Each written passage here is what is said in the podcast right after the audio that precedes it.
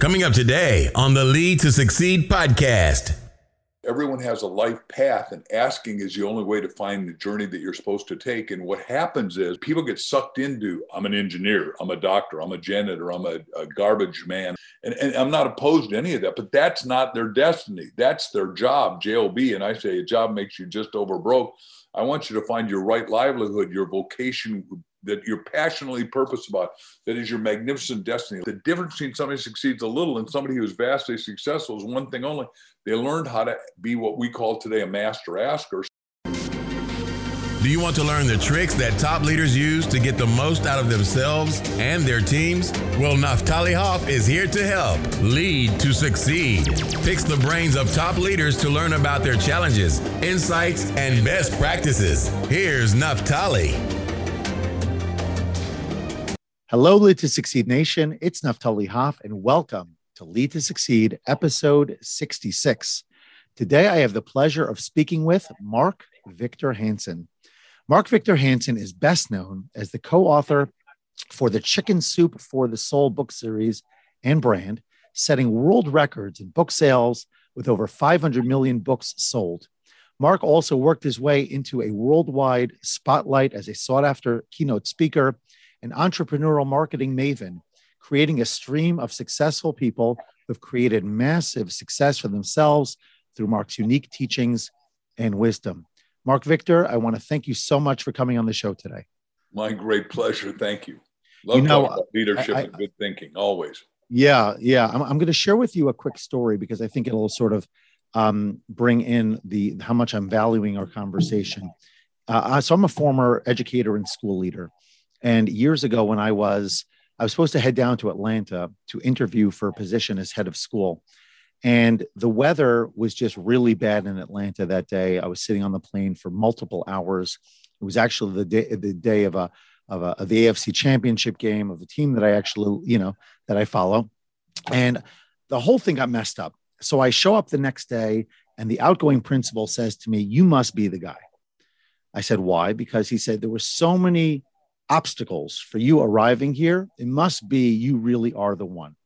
And so I like reminded of this. I know we had multiple conversations. I first of all, I'm delighted that you're here and we got this scheduled. Um, I'm excited to hear about your book, which I didn't even mention in the Bible. We're going to talk about that soon.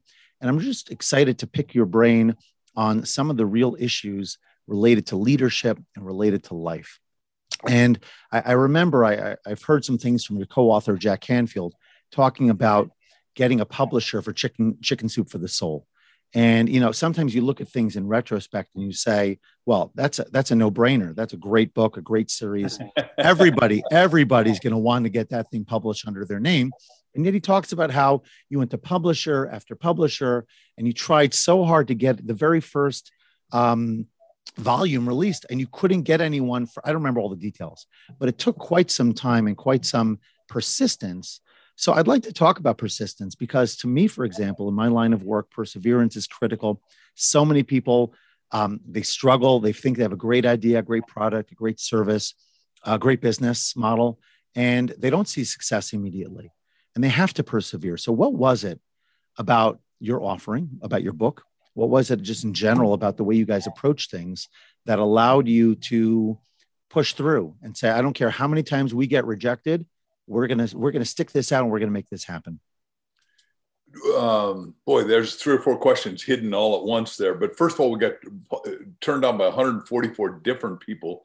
We ultimately wow. went to the book expo ourselves because i've been selling successfully since i was nine years old because my parents had no money and i had to buy my own clothes and all that. So i said jack let's go to the BE, Book Expo America is what it's called, and there are like 60,000 authors. And I thought I'd died and gone to heaven because my parents were illiterate Danish people, not making them bad or anything. They're smart, but they just didn't know English when they came from the old country. So, you know, I was in remedial reading from first grade to sixth grade. Now I'm suddenly my at 14, my English teacher saw a bright light in my brain and said, you know, if you start reading, you could really become something.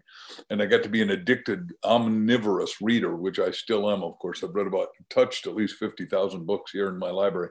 Anyhow, um, Jack and I sold it to a little itty bitty publisher named Health Communications. Everyone thinks HCI means Hansen Canfield Inc., and it does not. And then, by the way, when we got turned down by all those publishers, the other thing that happened, the adversity mounts up before you. You have great adversity before you have great success. That's the way God works. It appears to me. Um, and if you've got a different uh, point of view, I want to hear it. But the, our agent wrote us a long letter and said, "Look, you guys, I'm firing you because this book is never going to sell. I've wasted a lot of time with you, and that's cost him tens of millions of dollars." Is that the answer you're looking for, or wow. are you at looking for what caused me to be persistent? No, I want to. I want to get that persistent piece, but I mean, you talked about some other things as well, so I'll circle back on that. But when you when you face rejection after rejection, so I know you said you were selling from a young age, and, and maybe that was sort of inoculated or the wrong term, but kind of built into your DNA. But my question to you is, so so what you know because people want to know like some people talk about failing fast and they say if it's not a good idea start something new and failure is okay. But you weren't content to view that as a failure. You saw this as a success. How did you how did you know to push through and what gave you the the energy and the stamina to do so? Great question so what happened is that Jack and I were doing different markets. I was doing the business market, and, and like I said, I was back east in, in Manhattan. And if you can sell there, you know, as Frank Sinatra sings, you can sell anywhere, right? Because they eat their young is the joke on the street. That's right. Um, and I'd been selling pretty successfully there doing business seminars. And Jack was in the education market, but we combined. And when we we're doing, we we're both doing hundreds of meetings a year and what happened is the audience, I said, oh, that's the best story I ever heard, like Bopsy, or I wish I had a brother like that. Do you have it in a book? And we knew that it would work. And we didn't really want to self publish at the time. Now it's a great time in history to self publish just because publishers are having such a rough go of it. And I'm with seven houses, so I'm not beating up on publishers. Just what happened is, because we're talking about leadership and current problems, we thought COVID would last two weeks and the bookstores paid the rent and they didn't pay the publisher. And that went on now for a year and a little bit longer. And the publishers can't send out books if they're not going to get paid. So it has become really problematic. So that makes one major distributor of books, which is Amazon, which we're number one at right now with this book Ask, uh, which I'm very thankful for. Don't misunderstand, but I want every little bookstore to make it. I mean, I when I came in, there was 19,000 independent bookstores, and Jack and I would proudly go in and sign books to all the people who sold there. It's called Hand Along Book, and hug them and thank them and appreciate them, and then they help make our book go gangbusters and we're you know a half billion later it must have worked. So we're very thankful. Yeah absolutely. So the thing that i heard there and all of that you shared that really resonated with me is that you knew you had something successful because people kept telling you right? You kept getting feedback about your stories along the way. And so it sounds to me that if you're talking with your people whoever your audience is your target market and you know that they like fundamentally they like what you're offering so it may be a packaging thing, it may be a marketing thing, it may just be amount of how much effort you've invested behind it. But to me, that sounds like that would be a reason to stay on it, a reason to persist through. Uh, would you agree uh, with that? I believe in persistence, and obviously, I've done the same thing for 44 years and been pretty good at it. So, in the book business, after going bankrupt before that in the wrong business, so I believe that you ought to get out of the wrong business into the right business. But if you keep, we teach one of the 38 things we do about uh, i also wrote a book called you have a book in you about how to make every book a bestseller. But the, the point is is that if you keep getting we say feedbacks of breakfast of champions and we were getting that positive feedback. And then when we did chicken soup for the teenage soul publisher says i have teenagers that buy cds concert tickets and clothes. I give them $50 they go to the mall and the mall eats it and they don't know what happened to it. I don't know if you got any kids right do you have any kids? I do yes. How yes, old um, from 22 down to eight. To, down to eight years old? Yes. That's a great. Well, have your range teenage soul, but you let them read it to you, Dad. Anyhow, the the point, if you don't mind my recommending it, I'm not trying to hustle one more book. That's not the point. The, the, the point is, we sold 19 million because I went to Nickelodeon and I said, look, let's test every story. And we had 250 stories we thought were a 10. And we said, scale it on scale one to 10, but we're going to take off the name. You won't know if it's Art Buchwald. You won't know if it's Erma Bombeck. You won't know if it's Mark or Jack. And, and what happened is we had a 10 plus plus and it, it, the book just exploded. And then we did Chicken Soup for the college soul because I was now talking at all the big universities with 20,000 people at Ball State. And the president said to me at dinner, he said, Mark, only one in 10 that matriculate start graduating. I said, look, I had to pay my way through college and I got a PhD, but it is not okay with me. it's not okay with Dr. Canfield. I get goosebumps telling you this. I don't know if I'm going too far on leadership, but I said, look, I will I will champion this book, Chicken Soup for the Council, because we've got to get people started and finished because America needs to be the educational capital of the world. I hope you agree with me. Not not that Israel's not phenomenal, not that there aren't great countries out there, but the point is the world looks to us for leadership because we're talking about leadership. Sure. And we've got to be educated. We've got to be comprehensively educated. And more importantly, is after academics, we've got to be self-educated. Graduation does not mean you close a book and you're done forever. That's it, right. It says you close that the textbook perhaps of whatever the subjects where you studied and now you read self-help action books like the kind I write. At least that's my belief system. Yeah, and and that and that college book, I imagine, was very uh, motivating. Yeah, yeah. Well, hopefully you picked a subject that I, yeah. I do two things for those that are college kids or have college kids like you do. Um, you, I tell, I, I believe all the way through academics, you should never pick pick the subject you want, but then go audit all the teachers before you take the teacher. Okay. You find great and inspiring teachers because they exist in absolutely every subject. Which is true. Yes. And and I, I like the other piece as well, if I may, for a second about the the, the, the self education and uh, and really never ending, right? Being a lifelong learner. Uh, right. I think I think fundamentally that I mean it's part of Jewish tradition. Uh, King Solomon talks about it that you should educate the youth according to his way, so that even as he ages, even as he gets older, he will not deviate. So it really is part of being a person of faith, but it's also part of just being a person of purpose, right? Understanding that no matter what you have learned in your foundational level, you can go, you know, well beyond that. And many people do. I mean, especially today's day and age, I find that, you know, we, we, we can't rely on necessarily a single career. We can't necessarily rely on a single set of skills. We have to reimagine ourselves and continue to find new ways to be really good at what we do and find new opportunities to excel, which I think is a nice segue into your newest book, Ask, because you talk about transforming from dreams to destiny, which, you know, could could be taken in, in a variety of different ways. I'm curious to know what you mean by that. What do, what do we talk about when what, what are you referring to when you say a person's destiny? What is you know because we all want to live a live a life of purpose, right? We all want to live a life where we feel that we have a calling, we accomplish something meaningful. Uh, I do want to get to how the ask piece of it connects to a person's purpose and destiny. That's an important next question. But for the moment, how are you defining destiny, and how do people, in your from your vantage point, you know, start to uncover it and then utilize that to help others as well? I love your comprehensive questioning. And I want to do a comprehensive answer, but it's a little long. But I believe God coded every one of us with a destiny at a heart and a soul level at birth. And what our job is with Ask, the bridge from your dreams to your destiny, is that destiny is the ultimate expression of you at your highest and best. Like when I was trying to be Buckminster Fuller, Einstein's best student at Princeton, of course, uh, having graduated Harvard and taught with uh, Bucky, I tried to be Bucky because he had written 40 books. He had all these thousands of inventions like geodesic domes, action cars. And I thought I was a young hotshot because I understood his stuff, traveled with him for seven years. And I was, I screwed up and I went bankrupt all at once, best, worst experience. And I said, well, what do I really want to do?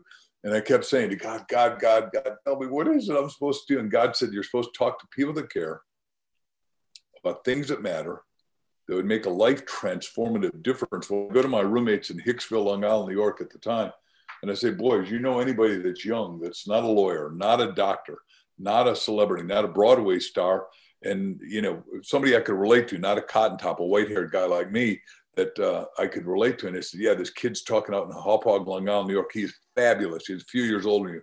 I go out there and for three hours, this guy, Chip Collins, mesmerized the audience.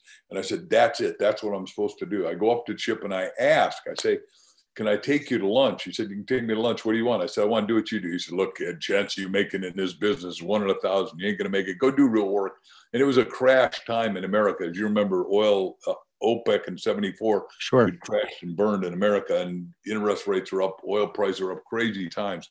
And anyhow, he taught me how to do it in a life insurance business. So I did it and did a thousand talks a year the first three years. And then people kept coming up and saying, wow, I love that one story. Do you have it in a book? And I first book I did was stand up, speak out and win. And to little audiences of 10, 20 or 30 people, I sold 20,000 copies in a year. I made two hundred thousand dollars in 1974. That's like two million dollars. I thought I died and gone to heaven. The only mistake I made is I should have written more books earlier. I've written 312 books, but back then I could have written a lot more. I just was, I was dancing high. wow, wow. So, I mean, I like how you really distilled that to those three points. I didn't write them down because they were a little bit too quick for me, but the idea of really understanding your purpose and who your audience is and how you're going to deliver a service or how you're going to deliver some kind of value to them. And that that sounds like, you know, a nice tight way of saying it. So, with that, and by the way, we don't necessarily all discover it right away right? Sometimes we go down, like you said, you went down one path and it wasn't quite there for you. You thought this was going to be it. And then you kind of found it a little bit later.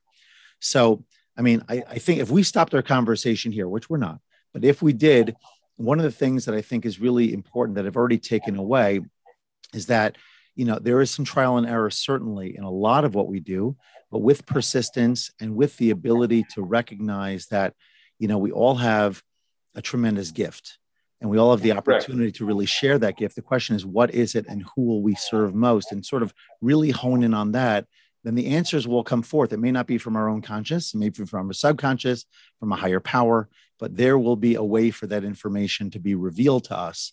And when we find it, that's when we can make our real purpose in the world well, or fulfill so it. When my wife and I wrote the book Ask, what we discovered is that you got to ask yourself. There's only three channels ask yourself, ask others, and ask God. And let's go to the last one first. All three are equally important, but I was asking myself and not quite getting it. And so what we're teaching now is you say, and, and I respectfully understand in the Jewish faith, they don't use that word. So you can go to infinite intelligence, whatever is acceptable to you. No, no God is God is good. God is good. Okay, God is good. Yeah. Okay. So I said, God, what is your destiny for me? God, what is your destiny for me? God is what is your destiny for me? Now let me morph that and say, when we did chicken soup, Jack had come up with a title and I didn't like it at all. I said, Jack, look, pal, we're not going to use that title. We're going to use this thought command that that we saw Napoleon Hill use. You know, he originally was going to call Think and Grow Rich, which has sold hundreds of millions of books, How to Make a Boodle with Your Noodle. And the publisher said, Look, Nap, I think this is a dumbass title. If you don't come up with a better title, I'm not going to do it. And he went in and did a thought command, said best selling title, and came up with Think and Grow Rich and called up the publisher at 2.30 in the morning. And well, I didn't know that. I never heard yeah, that story before. Woke up the whole house. So I said, Jack, let's do the same thing, except you'll do it 400 times in your house. Mega best selling title, mega best selling title. God give us a mega best selling title. God give us a mega best selling title. Well, Jack calls me at 2.58 in the morning because I had a digital clock. This was before cell phone. So it woke up the whole house, which didn't make my – family very happy at all. I'll promise you, they didn't think that was a cool idea. But Jack said chicken soup. I said for the soul. We both got goosebumps. Now that may or may not be your corroboration of truth, but goosebumps, God bumps, chili bumps, and instantaneous behavioral change is what we believe is is a, a, way of communing with God and uh-huh. soul, spirit. And, and it works for us when we're yeah. dealing with the stories that are truth. That works plus tears in the eye and a weak knee and a transformation of soul. Okay, so then then clearly this title is is is uh, you know is something we should talk about a little bit more as well because it really speaks directly to I think what the book is about. So so tell me a little bit more about what what brought you to write this book and how do you see asking as being a gateway to so much in terms of purpose and achievement? Everyone has back to your question is everyone has a life path and asking is the only way to find the journey that you're supposed to take. And what happens is my opinion and by the way i'll gladly have you argue against this if i'm wrong but is it is it people get sucked into i'm an engineer i'm a doctor i'm a janitor i'm a, a garbage man or person right? Because women are garbage people here in arizona where i live. And, and i'm not opposed to any of that but that's not their destiny. That's their job job and i say a job makes you just over broke.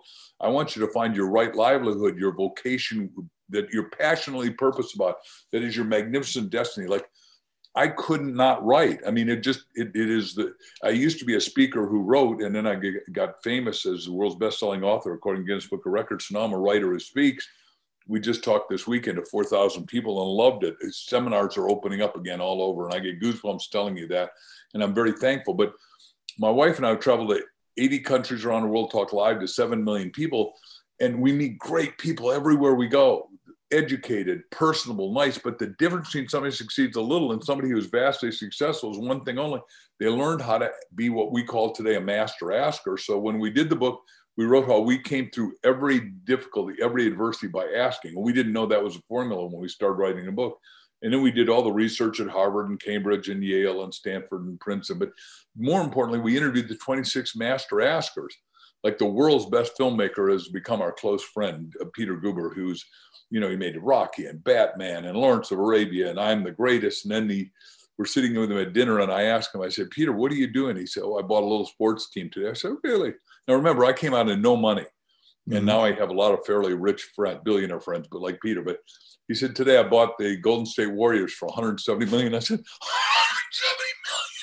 I mean, you understand. I thought if you became a millionaire, you were smoking hot.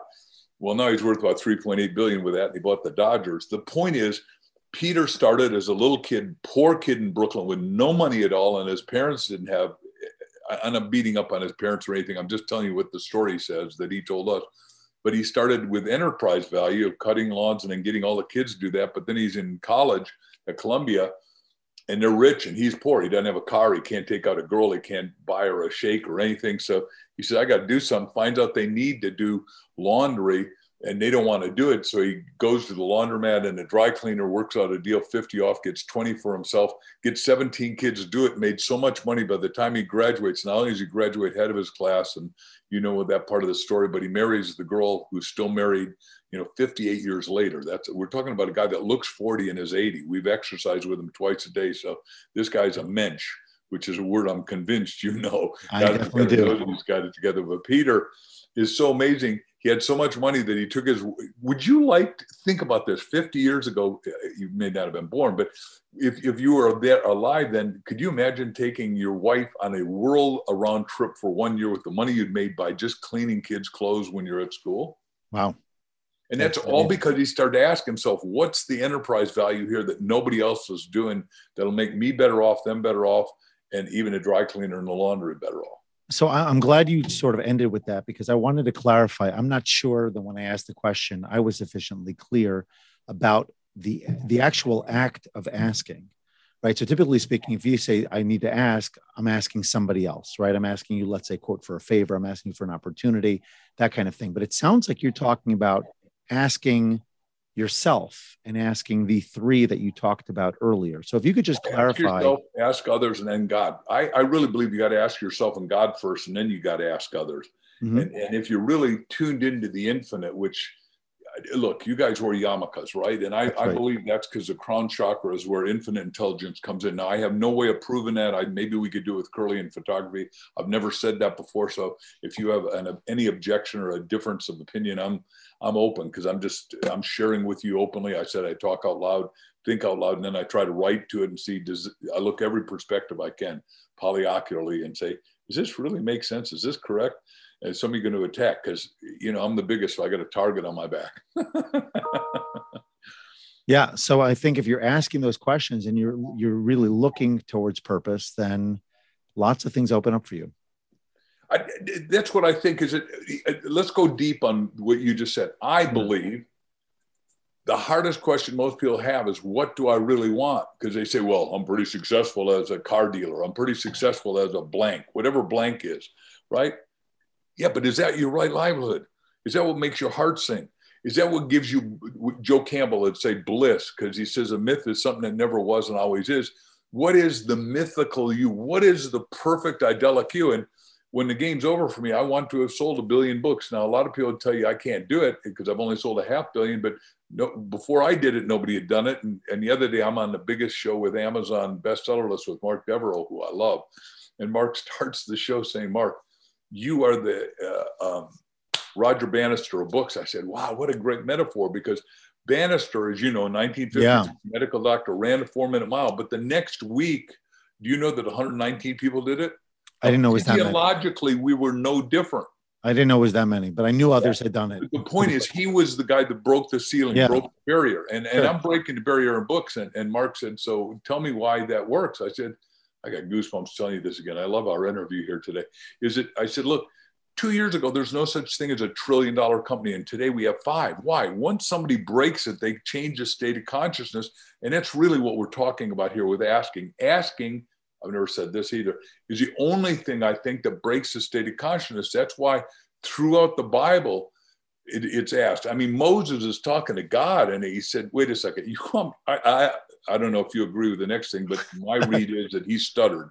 You buy that? Well, he did have a speech impediment. Yes. Speech, whether it's stuttering or whether it's just right. a speech impediment or yeah. general mouth. He clearly says, what, "I'm not a man of words." I'm not a man of words. So he says, yeah. "Good. I'll tell you what to say, and you tell your brother Aaron what to say." Right. Aaron screwed up a little bit, but other than that, that's how I read it. But the point is, he doubted himself it's human to doubt. And that's why in, in ask, we say, look, there are seven withholds to asking. So first sense of self-worth, which Moses had some little problems with, doubt. Then you got fear. Then you got naivete. Then you got excusology. Then you got pattern paralysis. And the one that we're suffering most today, my opinion again, other than self-worth, all of us have some of it, some of the time, is disconnection. Because I go into a restaurant, and you got a family of five or six people, and they've all got a cell phone in their hand, and they're talking on a cell phone. They're not, they are not in touch with each other. And in my family, we're, we got five kids and six grandkids and going to probably have 12. We say no cell phones at any meal. If you're with dad and mom, no cell phones, period. Yep. I don't know if you agree with that or not. I do. I think it's I think it's critical in today's day and age. We see it all the time, not just at restaurants, like you said, at people's dinner, dining room tables. You know, they're just they're just totally not with the people that they're sitting with and they feel like they're going to get more and find something better out there somewhere when the real opportunity lies right in front of you. So the opportunity goes back one stage, it lies within you. you. When you come to a meal, what do you want to say at that meal? Like we say, what's the best thing that happened to you today? What's the worst thing? What did you fail at and what did you succeed at? Because if you failed at some, I can help you get over the failure because I've had as much yeah. failure as anyone in the planet, right? And so the point is, what do we want to do? Because all of us are a human becoming. We're not even human beings. We're under a total process. And, and that's the other thing. I want to just hit on the question you asked three questions ago is about ageism. It was subtle to the question, but I wrote a book with Art Linkletter and and we said, and he, he was 98, and and uh, you know, he said, look, you should never retire from something and nothing. Just put on new tires and go in a new direction. In, in other words, retirement at, at the highest death rate in the world in America is at, at the villages because they got 500,000 people all over 55 years old and 12% of them die a year. Well, obviously old people die, but they die because they haven't got something back to what you said so mm-hmm. brilliantly. You got to have a passionate, something that you're passionately purposeful about, worthwhile. And then when you look back, you say, that was really good. And let me just give my hitchhike because I'm addicted as a reader. I want every senior that isn't working to contribute free readership back in our schools because 75% of the kids in California now are graduating and are, are incompetent at reading. That's wow. not okay. Not, no. in, not in America. Not yeah. now. And you're speaking to an educator, so you're only uh, you know reiterate as a parent as well. Yeah. Um, so I think you're hitting on some very important points in today's uh, environment between technology and just people feeling very rushed. You know, the idea of just I'm sort of imagining, and we do this on on Shabbat. You know, for the Sabbath, a real time to kind of slow things down. Of course, we power down, so there's really no technology at all. But it's a time where there's real intention, like you're sitting down at the table there's purpose to it. It's not just to feed yourself, it's to connect with others. During the week, that's much more difficult for us, different schedules, different factors. But you know, every if everything you do, I know it's hard to say, but or hard to actualize, but if everything you do has a purpose, and by the way, I think the purpose precedes the ask in a sense because I know that I'm here for something bigger. So then I'm going to ask for that clarification. I know that relationships are important to me. So I'm going to ask myself how to build better relationships. It's the question comes from something behind it. It's not curiosity for its own sake. It's, you know, something being driven by, by something deeper and more purposeful. And then the ask becomes the clarifier. That's kind of how I'm taking it. I agree, but let's just talk to your kids because uh, passionate purposefulness. If America's just stayed the greatest country in the world, we've got to get back to free enterprise. And because I had to work since I was nine, and one of the many bestsellers I wrote is called Richest Kids in America. And in this Tulsa talk with 4,000 people, this mature woman comes up to me. I wrote the book 12 years ago, and I, I, I didn't recognize her quite honestly. And, and she was one of the kids that making a million dollars before 19 years old. Was one of the greatest young artists. She started selling paintings at four years old. By the time she was 12, her average show was uh, $12,000. By the time she was half at 12 and a half, she was making $20,000 a day in artwork. The point is, everybody's got some talent. And, and you know, Elon Musk made $500,000 when he was 12 years old, and he's one of my heroes. And he's an addicted reader, and he's from South Africa and all that. And his parents are really smart, and God bless him. But the point is, I'm saying that every kid has got more than just their science project, more than just you know that they they need to know that they could have pride of ownership which uh, precedes pride of ownership or whatever they want to buy in my case it was a bicycle but I, am not pushing anything except saying that we shouldn't delay kids until they're 18 or 21 or 25 to get it to get to w-o-r-k for m-o-n-e-y understood yeah. And so so i think that's a great way really to wrap up the segment. It's like give somebody like you talked about roger bannister before that analogy once I know that there's something beyond the here and now, that I can go faster, I can go higher, if I just set my sights to it, then all of a sudden we unleash all of this talent, all this opportunity, all of this creativity and and and, and good stuff. And and I think, you know, you have you have accomplished really so much on on many many levels and you know raised raised the bar um, for people like myself. I mean, I've written one book, and when I hear you talking about hundreds of books, I'm just like, oh wow, I've got some work to do. Uh, but hopefully, not too late. At a time. What's that? I recommend you write three or four at a time. I want to go backwards. When kids work, like when I was 16, the Beatles came on. That won't mean much to you, but I started a rock group and I was a bass player. But I booked, we were booked six nights a week and it made a lot of money enough to go to college. And I blew it because I didn't have money consciousness. I had a poverty consciousness. But the point is, is that my grades and every one of the five band members that were working for me and with me, you know, all grades went to A's because now we're working at night. We had to get up at five or six in the morning, study, and then go to school. Our grades went from low to high because hmm. we, back to you, we were passionately on purpose about getting grades and we didn't have any time to waste. There was, most people waste too much time. They are squandering their life because they don't know Parkinson's law, which time yes. expands or contracts based on, on how much time you got to do it. So if I tell you you got to write a book in a month, guess what? And it's meaningful and purposeful, you get done in a month. Nice. Okay, so now we're going to transition to the yes, rapid fire segment. These answers are short and sweet. And because you've accessed so many people in your life, and I'm sure have uh, stories about so many others, my question for you is if you had one hour with one person who you never have otherwise or could never have otherwise met, maybe a historical figure, who would it be? I think I'd like to meet the Apostle Paul. He just, the guy is the poet laureate. I know it's the New Testament, but the guy was really, he spoke seven languages and just pulled off really good stuff and came from hating Christ to liking him. So for me, I'd like to see that guy. I mean, he had a Damascus Road turnaround. You may or may not know this. Yes, story. yes, I'm familiar. Your favorite book genre? Sorry, my favorite book, what? Genre. Your favorite type of book? Oh, favorite is probably self-help action books. Although I'm really good at reading novels. I mean, I'm a when when I get a vacation, which is uh, been not happened for the last year and a half, really. Um, I'm a good novel reader, and I'm fast, and I love good novels. Good, excellent. And the last one, the topic that most folks ask you to speak about. How to outperform yourself totally, and how to pull off leadership that you that no one else could do. Because I really believe today we as I told you, my admiration for Elon Musk is just.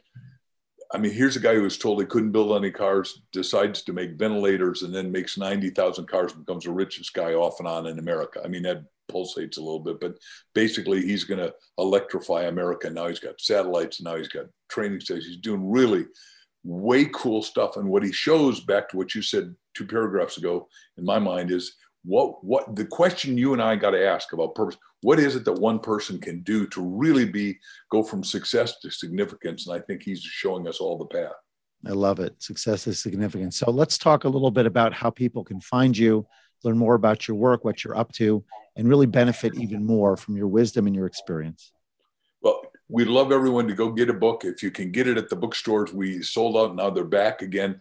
And uh, otherwise, you can get it at Amazon and you can get it in every flavor you want. You can get it in audio, you can get it any flavor you want. You can get it in. We're very thankful for that. And that's number one. Um, then we'd like people to go to askthebookclub.com. We're doing a free book club to become a master asker. And then if you're going to write a book, we want you to go to hanseninstitute.com and we'll just take you to writing a book because I think what happens is when people decide to write a book, they start to. When you wrote your book, didn't you start to read more, think more, get clearer on yes. your purpose, and know who you yes. really were? Yes, I had a little bit of a different path because I wrote the blog post first and then I pieced it together afterwards. But I did identify all the gaps as well as I was going through it to make sure that I didn't miss anything. And I was writing for new leaders. So mine is all about how to help people who are transitioning from uh, the rank and file, so to speak, getting promoted. What is leadership all about? What's the opportunity? And what are the steps you need to take to make sure it's successful? Short and long term. You to get even clearer. It sure did. In the adding. It sure did. And also helped me reflect a lot on my own experience and all the mistakes I made. And there were a lot of them. Yeah. And all of, us make them. You can. You yeah. Know, this is a learning.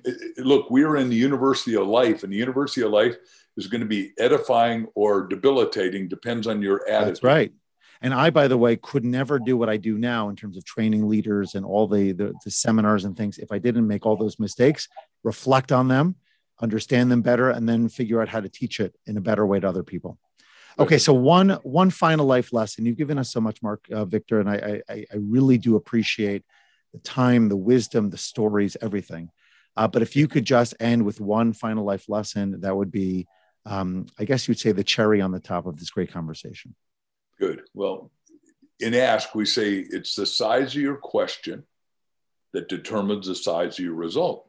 So if you ask little piddly questions like, what am I going to do after lunch? That's pretty uh, perfunctory, if you don't mind my using a big word. Sure. And, and, and if you ask, you know, how am I going to become a millionaire? What Jim Rohn taught me years ago is that becoming a millionaire isn't getting the million. It's about who you become because of the trials, travails, the fiery hoops you've got to go through the, the tragedy, the triumph, the overcoming all the odds, right? And, and we're all here to ask ourselves, what is it I want to be? What is it I want to do? And what is it I want to have to have a life of fulfillment where I manifest my destiny? Wow. Okay. Well, I do know that the wait was certainly worthwhile. And I'm so, so glad that you said yes.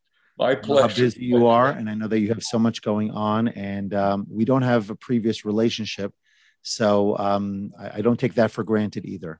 But thank you for sharing wisdom, for being sensitive not only to to my faith and my religion and all of that, but also just in general to enlightening the Lead to Succeed audience um, to you know your experiences, and, and hopefully will inspire us to think bigger, ask the right questions, and uh, and find our deeper purpose. Excellent. Thank Thanks you so for much. having me on. You my got it. Pleasure. It was really my pleasure.